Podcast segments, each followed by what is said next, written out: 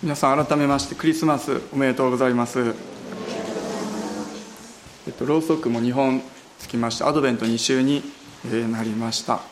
クリスマスの手前の日曜日、今年ですと12月23日になりますけれども、その日曜日に4本つくことになります。少しずつクリスマスの気分が盛り上がってきたなと思いますけれども、今朝もクリスマスに関する箇所を開こうかなと思っています。 KBI の1年生だった時ですね、ある時学院長の先生からですね、一つの使命というか、作業なんですけれど、ミッションを与えられました。それはですね、畑があるんですけれども、そこに植わっているイチジクの木がありまして、そのイチジクの木を違うところにちょっと植え替えてほしいと言われたんですね。で、ちょっと少しそこにある道の幅を広くしたいんだけれど、今植わっている場所が邪魔だから、ちょっと横のところに5メートルぐらい離れたところに植え替えてほしいと先生に頼まれました。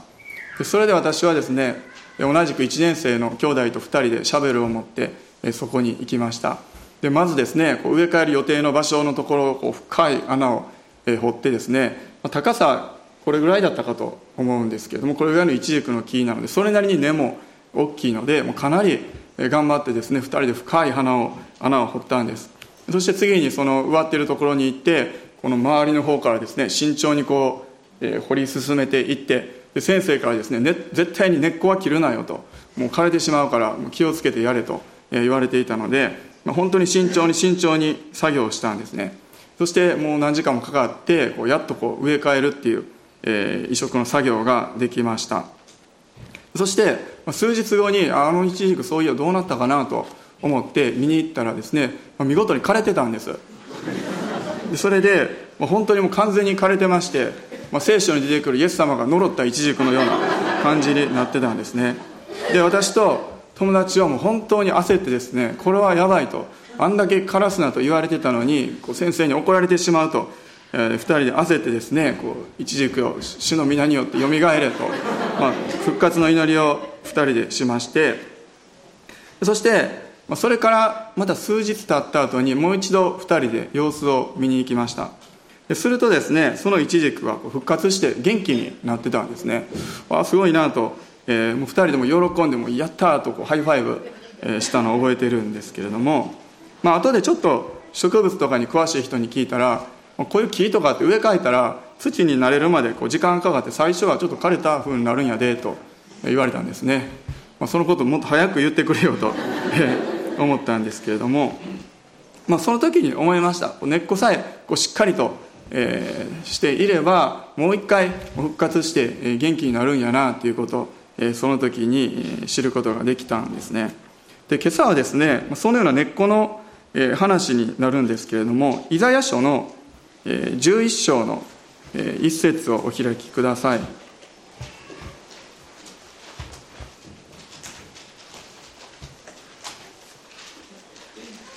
この箇所もいわゆるクリスマスに関係のある箇所として知られています。イザヤ書の11章の一節をまず一緒に読みたいと思います。イザヤ書11章の一節です。はい、エッサイの根株から新芽が生え、その根から若枝が出て実を結ぶ。ありがとうございます。はい、一節だけで大丈夫です。今朝の爽やか礼拝では2箇所からお話ししたんですけれども、このイザヤ書、イザヤが活躍した時期もミカと、預言者ミカと大体同じ時期に活躍したんですね。で、この頃イスラエルの国というのは北と南ですね、北イスラエルと南ユダ王国の2つに分裂していました。そしてこのイザヤという預言者は南ユダ王国で活躍したんですけれども、イザヤは主の民に語るんですね。悔い改めて主に立ち返りなさいと、そのような神様からいただいたメッセージというのを語り続けるんです。でも人々はそのことを聞かなかったんです。そしてこの当時アッシリアという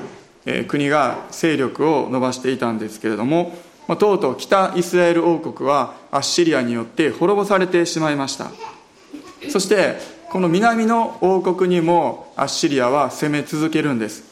そしてですので、このユダ王国もいつ敵の手によって滅ぼされてしまうかわからない、そのような状況です。そのような時代背景の中でなされた予言が今読んだ箇所なんですね。今私たちが生かされているこの時代も大変な戦いの多い時代ですけれども、彼らが生きていた時代というのも、もう自分の国が滅びるかわからない存続の危機に立たされているような恐ろしい大変な時代であったんです。でこの11章の一節はイエス様の誕生を予言した箇所でもあるんですけれども、旧約聖書にはメシア予言と呼ばれている救い主イエス様について予言されている箇所がたくさんあります。でこの預言者イザヤは特にメシアについての予言をたくさん語ったので、メシアの預言者と呼ばれるほどにそのように予言をたくさんしたんですね。エッサイの根株からとありますように、エッサイというのはダビデのお父さんの名前です。イエス様はダビデの子孫として生まれました。ですので、つまり救い主であるイエス様がエッサイの子孫から生まれるということがここで予言されているんです。そして根株から出てくる新芽、そしてまた若枝、実を結ぶとありますけれども、この新芽と若枝というのはイエス様のことを指しているんですね。この予言というのはイエス様が生まれる700年も前になされた予言ですけれども、それがこの予言の通り700年後に実現していくことになります。そのことを考えてみても、私たちは聖書というものが本当に真実で歴史を支配しておられるのが神様であって、御言葉が本当なんだなということを私たちは知ることができるんですね。そして根株とあるんですけれども、根株っていうのはどういう意味か、あまり私そういうの詳しくないですけれども、要するに切り株のようなものらしいですね。根株というとちょっと根っこが強調されているようなイメージがありますし、切り株というと木が切られてその断面のような、そんなイメージを思い浮かびますけれども、実はですね、同じイザヤ書に切り株という言葉が6章に出てくるんですね。そこも合わせて読みたいと思います。イザヤ書の6章の9節から13節をお開きください。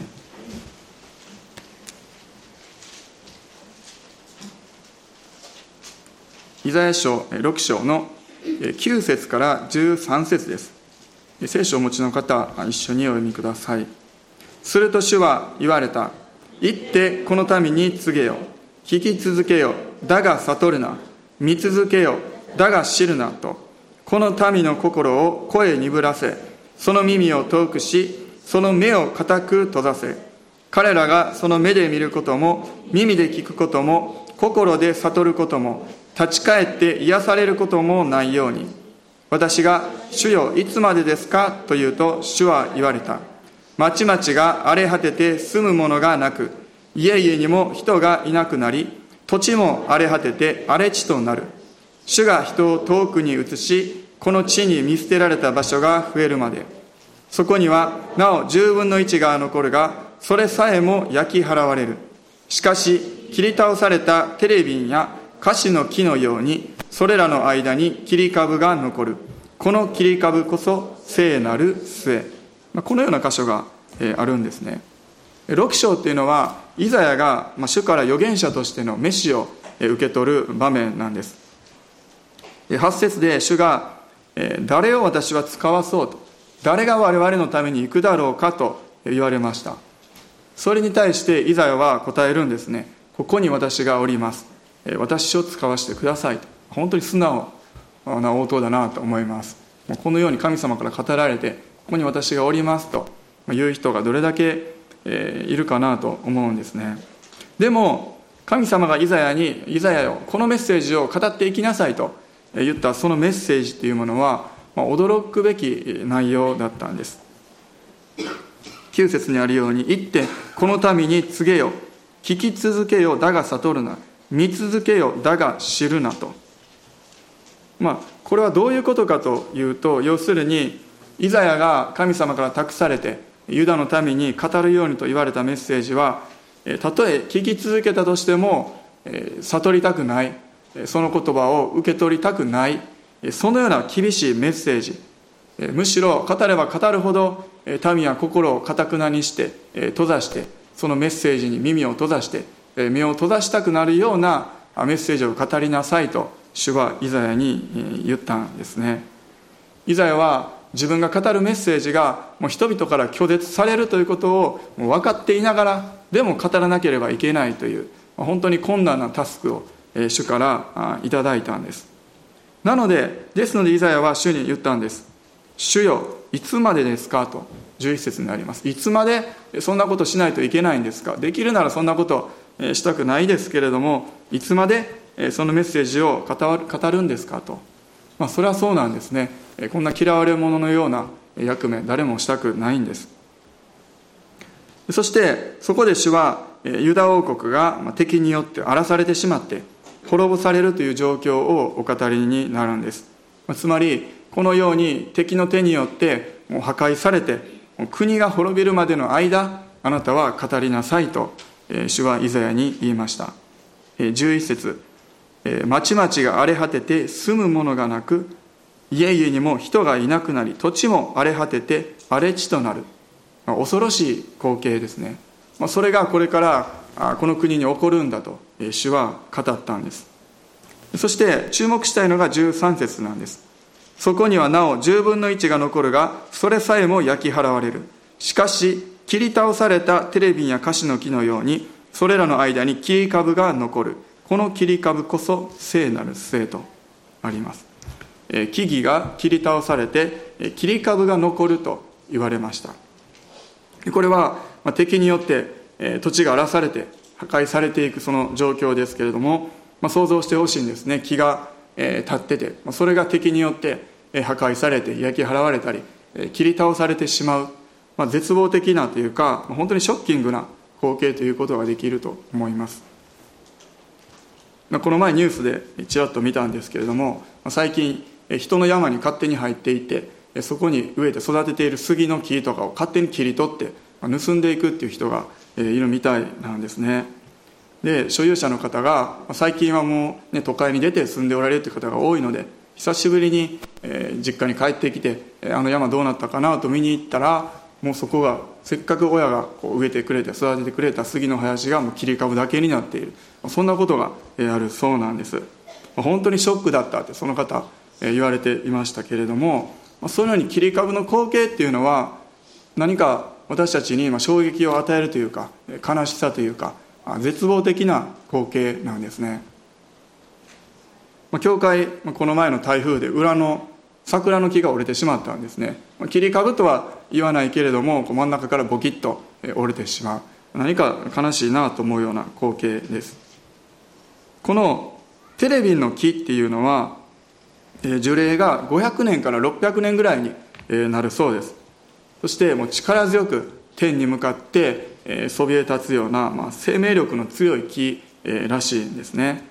で、その木が鳴らせる実っていうのも美味しくて、鳥とか動物が集まってくるような、そんな木、本当に命と生命力の象徴のような木だそうなんです。カシの木というのも私たちのイメージではしっかりとしたどっしりとした木という私たちのイメージがあると思います。そのような木が切り倒されてしまって切り株が残っているという状況なんですね。ユダの国もそのような状況になると主は語られました。ですので切り株とは一つに絶望的な状況ですね。希望を見出すことができないような風景、それを表しているんです。命が失われてしまった、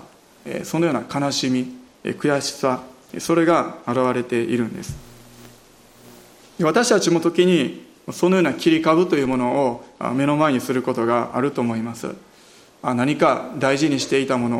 を失ってしまったり、大切にしていたものがなくなってしまって、何か切り株が残っているだけのような状況っていうのを私たちも毎日の生活で体験するんですね。また時には実際的に何か失われたっていうわけではないけれども、心の中に切り株のようなものをいくつも持っていくということがあるんです。例えばある人と仲良くなって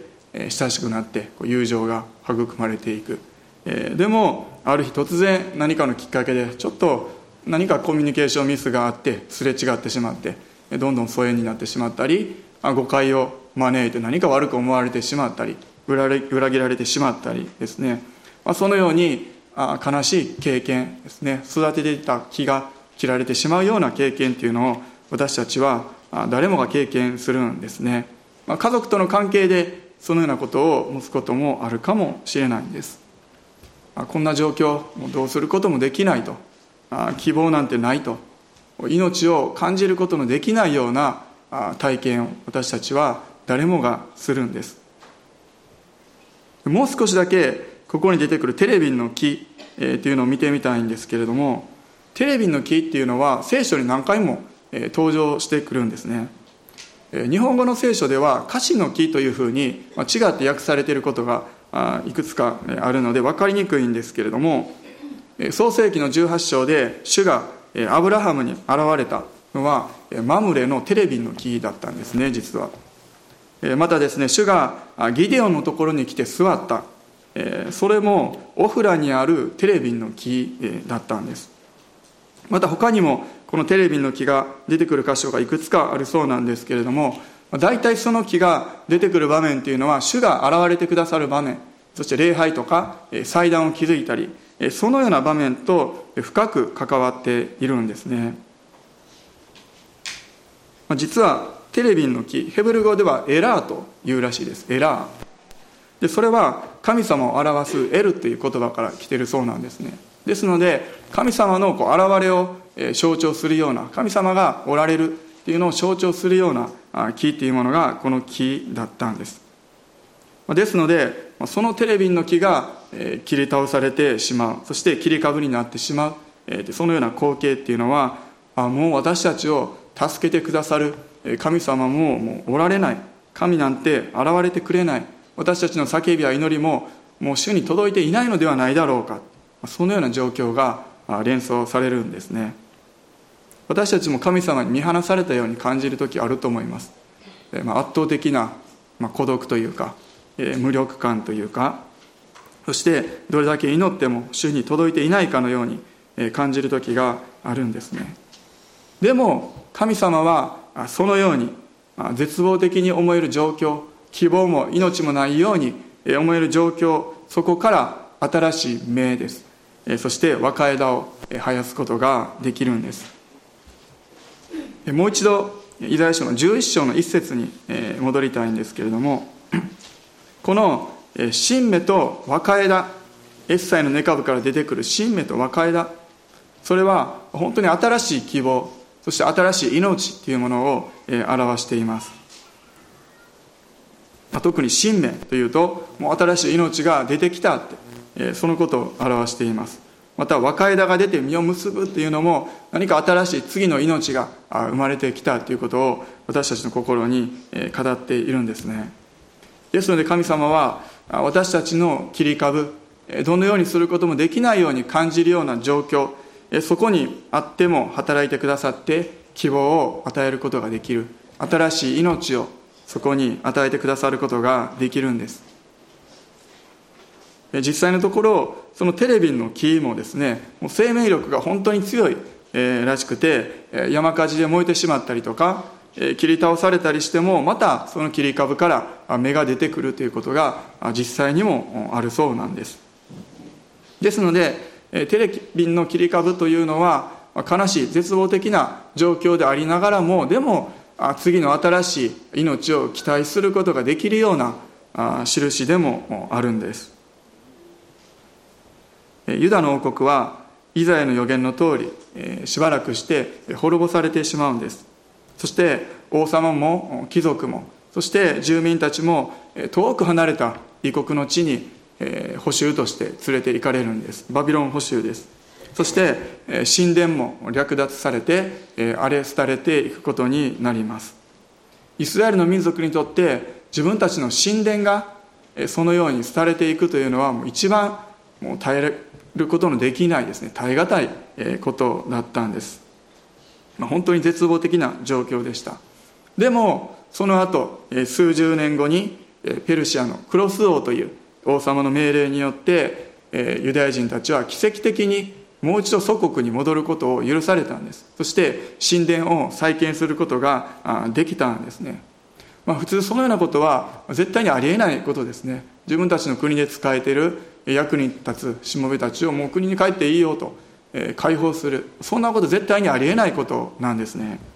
でも主が働いてくださって、そのように普通ではありえないことも起こるんです。希望がないような、命がない状況に新しい希望というものを主が与えることができます。そしてもちろん私たちにとっての最大の希望っていうのが、このエッサイの根株から生まれてくださった、ダビデの子孫から生まれてくださった若枝であるイエス・キリスト、イエス様、その方に命があります。その方を通して私たちは本当に暗闇の中にあっても希望を見出すことができるんですね。絶望的な状況にあっても本当に主により頼むことができます。切り株から新芽が生えてくるんですね。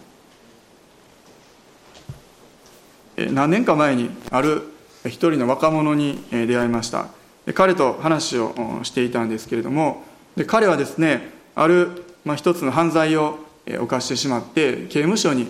入っていったことがあったんですね。そしてその刑務所の中で教会士の先生から聖書の話を聞いてイエス様のことを信じたそうです。教会士っていうのは刑務所とかを定期的に訪問して、その中の方がですね、更生することができるようにお手伝いする牧師先生とか仏教の僧侶の方もおられますけれども、その方を通して彼はイエス様を信じることができたんですね。ちなみに今教会史という映画が公開されているのかな、大杉蓮さんが最後の主演の映画らしいんですけれども、そういうのもあるみたいですね。でその方も刑務所の中でその教会史の先生を通してイエス様を信じたんです。福音を受け入れて自分が本当の意味で罪人であったということを知って、悔い改めてイエス様を救い主として受け入れたんです。でも彼には一つ、これどういうことかなと理解できないことがあったそうなんです。それはイエス様の復活の意味だったんです。復活何する必要があったんだろう、十字架で自分の罪のために死んでくれた、それで十分ちゃうのかなと彼は思ったんですね。あんまり復活ということがピンと来なかったそうなんです。でもですね、彼が刑務所での自分の刑期を終えて出所する日になって、壁の外に出て新しい歩みをこれから始めていこうとするその時に、彼はハッと、本当に神様からの啓示だと思うんですけれども、分かったんですね。復活というのはこのためだったんだということを彼は分かったんです。イエス様が復活したのは、私たちがもう一度復活して今も生きておられるイエス様と共に歩いていくためなんだ、そのためなんだということを彼はその時知ったんですね。イエス様が復活して今も生きておられて、私たちと共に歩むということをしてくれなかったら、たとえ自分が償って本当に罪許されたということを知って新しい歩みをしようとしても、その力が出ないんですね。イエス様が共におられるから、その力によって自分はこれからの新しい生活をしていくことができるんだと、彼はその瞬間に悟ったそうなんです。イエス様が復活してくださったからこそ、私たちも今その命に預かっているんですね。新しい命の歩みというものを私たちも今することができるんです。その若者も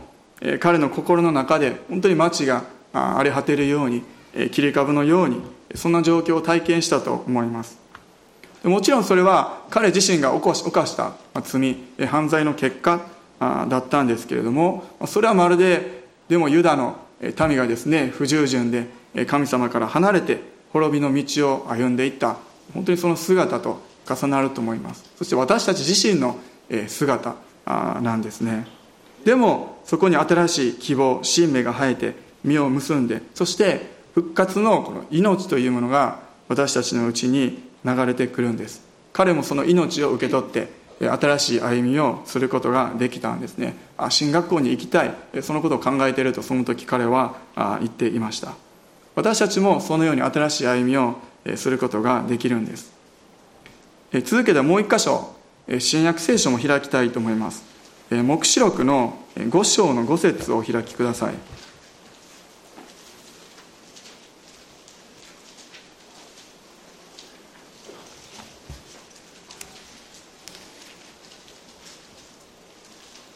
ヨハネの黙示録5章の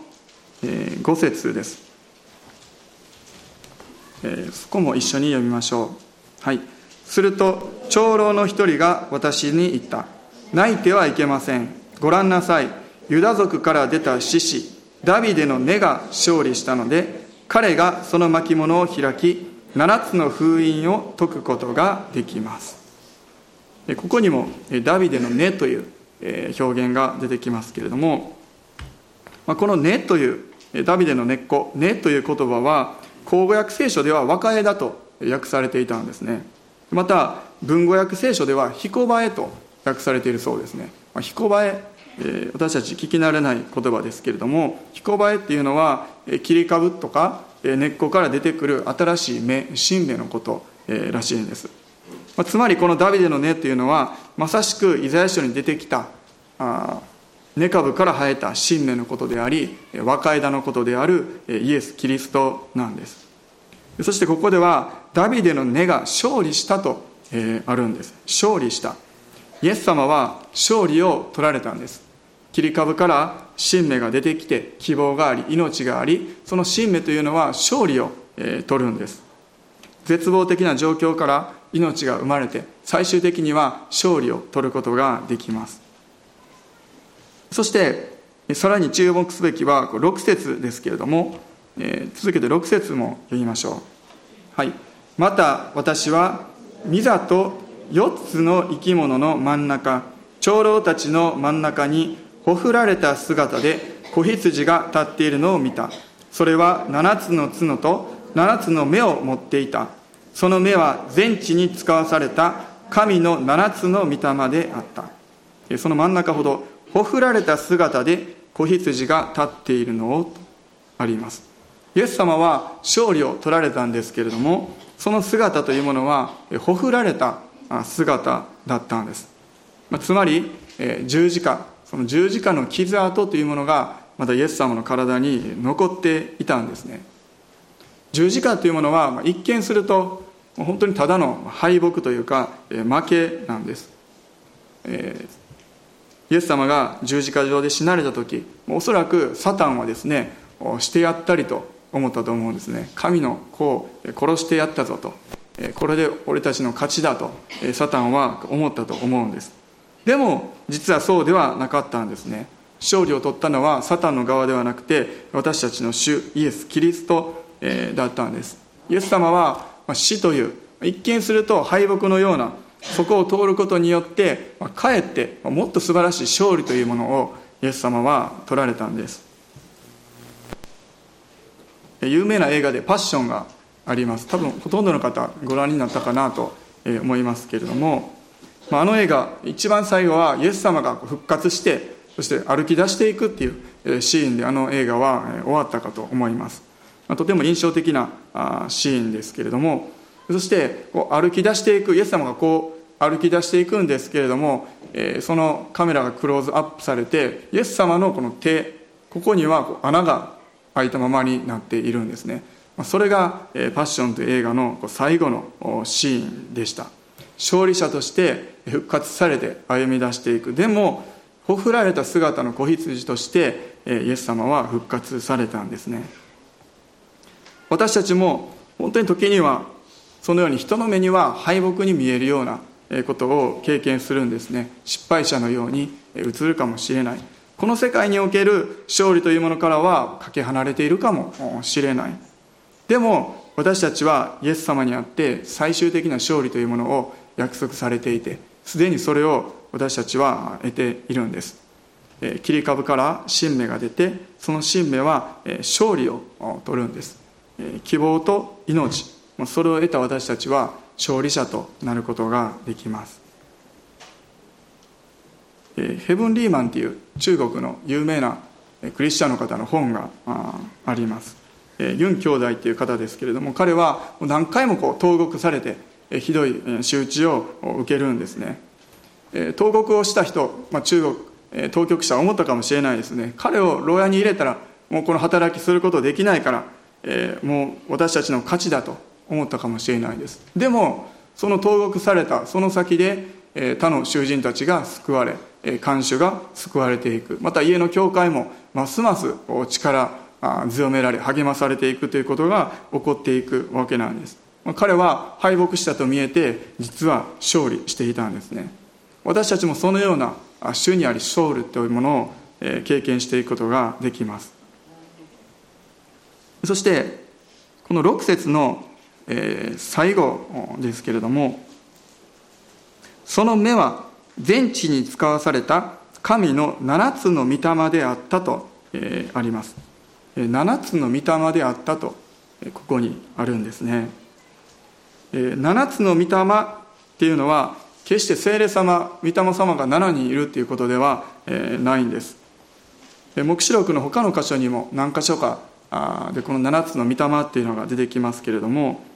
一つの解釈っていうのは7っていうのは聖書では完全数なので完全な聖霊様っていうのを表しているという解釈があります。もう一つは聖霊様の7つの働きを特に象徴しているという、そのような解釈もあるんですね。でとても興味深いんですけれども、一番最初に読んだイザヤ書の11章、もう一度そこに戻りたいと思います。イザヤ書の11章の1節を先ほどもお読みしましたけれども、その続けて2節を次は読みたいと思います。イザヤ書11章の2節です、はい、その上に主の霊がとどまる。それは知恵と悟りの霊、思慮と力の霊、主を恐れる知識の霊である。ありがとうございます。根株から若枝が出て実を結ぶ、その上に主の霊がとどまるんですね。そしてその霊というものがどのようなものなのか、ここで説明されているんですけれども、それを順番に見ていくとちょうど7つになるんですね。主の霊である1つ目、2つ目、知恵の霊、そして悟りの霊、思慮の霊、力の霊、主を恐れる霊、知識の霊と、このように7つに分けることができるんですね。そしてこの若枝の上に主の霊がとどまる、この予言というものがイエス様が洗礼を受けた時に成就していくんです。御霊が鳩のように下ったと福音書に書かれてありますけれども、主のイエス様の上にその主の霊というものが注がれてとどまったんです。そしてその同じ聖霊様が今はですね、私たちの内側におられる、私たちに注がれているんです。知恵と悟りと思慮と力と主を恐れる知識、それらが聖霊様を通して私たちにも今与えられているんですね。絶望的な切り株から希望と命が与えられて勝利を取っていく、その私たちの力というものは私たちの上から注がれる7つの御霊なんです。数日前に少しですね、一日中頭痛が続いてですね、痛いなという日がありました。たまに疲れが溜まっている時とかそのようになるんですけれども、寝たら治るんですね。ただその日も動けないことは全然なくて、普通に動けるなら動けるけども、ちょっと鈍い痛みがずっとなんか頭の上にあるなっていうような日でした。そして夜になってもまだ続いていたんですね。で寝る前にその日は私がちょうど24時間の祈りの連鎖祈祷の担当している時間になったので、祈ろうと祈りの方に集中して、ちょっと頭痛の方は頑張って意識の向こうに飛ばしてと思ってですね、バーッと順番に祈っていました。そして祈りの時間が終わってですね、ふと気づくと頭痛が完全になくなっていたんですね。で頭がすごいすっきりとしていたんです。はすごいな、癒されたなと思って感謝だったんですけれども、私はその祈りの中で自分のこの頭痛のためには全く祈らなかったんですね。最初に祈って癒されて祈る、そんなことはしなかったんです。別のことをずっと祈っていたんです。でも祈りを通して聖霊様が働いてくださって、自然と癒してくださったんだなとその時に思いました。私たちの上には、そして私たちの内側には主の霊がおられるんですね。そしてその方から絶えず新しい命というものが流れ出ていて、私たちはそれを受け取っていくことができるんです。そしてその方が共におられるから、私たちも毎日ある小さな戦い、中ぐらいの戦い、大きな戦いに勝利していくことができます。聖霊様の命というものを私たちは体験していくことができるんですね。今朝皆さんの心にですね、切り株のようなものがあるかなと思います。これについては神様さえも何もすることできないだろうと思ってしまうようなこと、そのような問題ですね、あるかもしれないです。でも神様はそこにも触れてくださって、新しい希望と命を与えてくださることができるんですね。新しい若い生き生きとした枝をそこから生やして実を実らせることができる、勝利を体験していくことができるんです。ですので私たちは本当に失望せずに、また諦めずに主に信頼していきたいと思います。歴史を主は支配しておられたんですね。世界史に出てくるような大きな歴史を支配しておられる主ですから、ということはこのような小さな私たちの人生も同じように支配して導くことができるんです。イスラエルの民を救った主は私たちも救うことができるんです。エジプトの地から導き出すことのできた主は、私たちもですね、その苦しみから解放することができるんです。そしてイエス様の上に下ったその同じ御霊が今私たちの上にも注がれているんです。私たちの心や生活の中に残されている切り株、それはもう単純にただの絶望的な印ではないんですね。それはエッサイの根株のように、そこから新芽が、命が溢れてくる、そのような印となることができるんです。主はその一つ一つに触れてくださって、そこに命を与えてくださることができます。そして聖霊様に満たされて勝利の歩みを私たちはしていくんです。イエス様は2000年前にエッサイの根株としてこの地上に来てくださいました。それは私たちに本当に希望と、またイエス様の復活にある新しい命というものを私たちに与えるために来てくださったんですね。このクリスマスの時、共にそのことを覚えて主を褒めたたえていきましょう。お祈りします。皆さんお立ち上がりください。しばらく祈っていきましょう。天のお父様、今朝もあなたの皆を褒めたたえます。エッサイの根株から新芽が生えて、その根から若枝が出て実を結ぶとあるように、私たちの心の中にも新しい命と希望を今朝主がもう一度与えてください。すでに与えられているその命、主がますます豊かに働いてくださって、私たちの内側から聖霊様にある力強い命と希望があふれ流れていって、私の人生、また家族の人生、周りの方々の人生を潤していくことができますように。どうか私たちがますます主を見上げて、また何か自分自身を縛っている、束縛している、それらのものから解放されて、あなたの豊かなものを流していくことができますように用いてください。ハレルヤ、主を感謝します。ハレルヤ。毎日本当に忙しい、慌ただしい日々を過ごしていますけれども、今本当にこの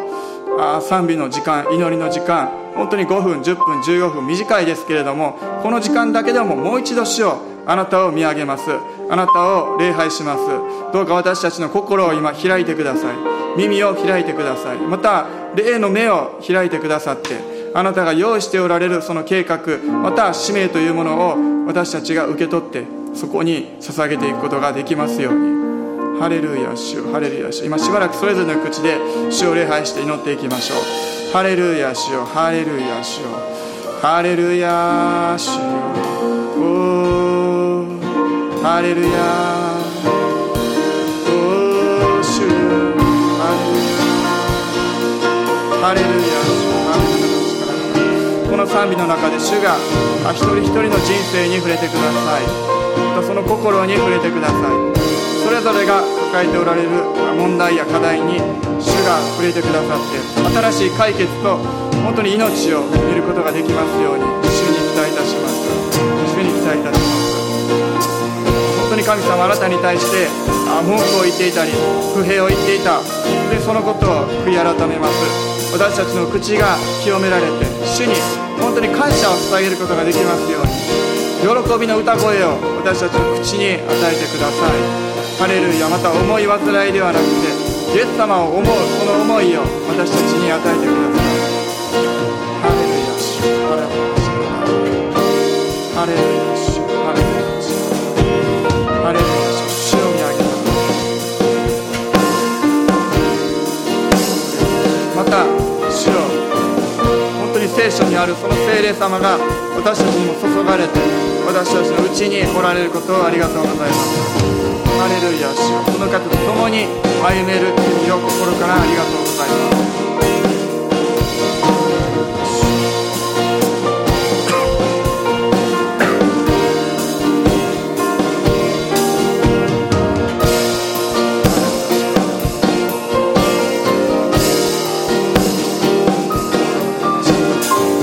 ハレルヤハレルヤ。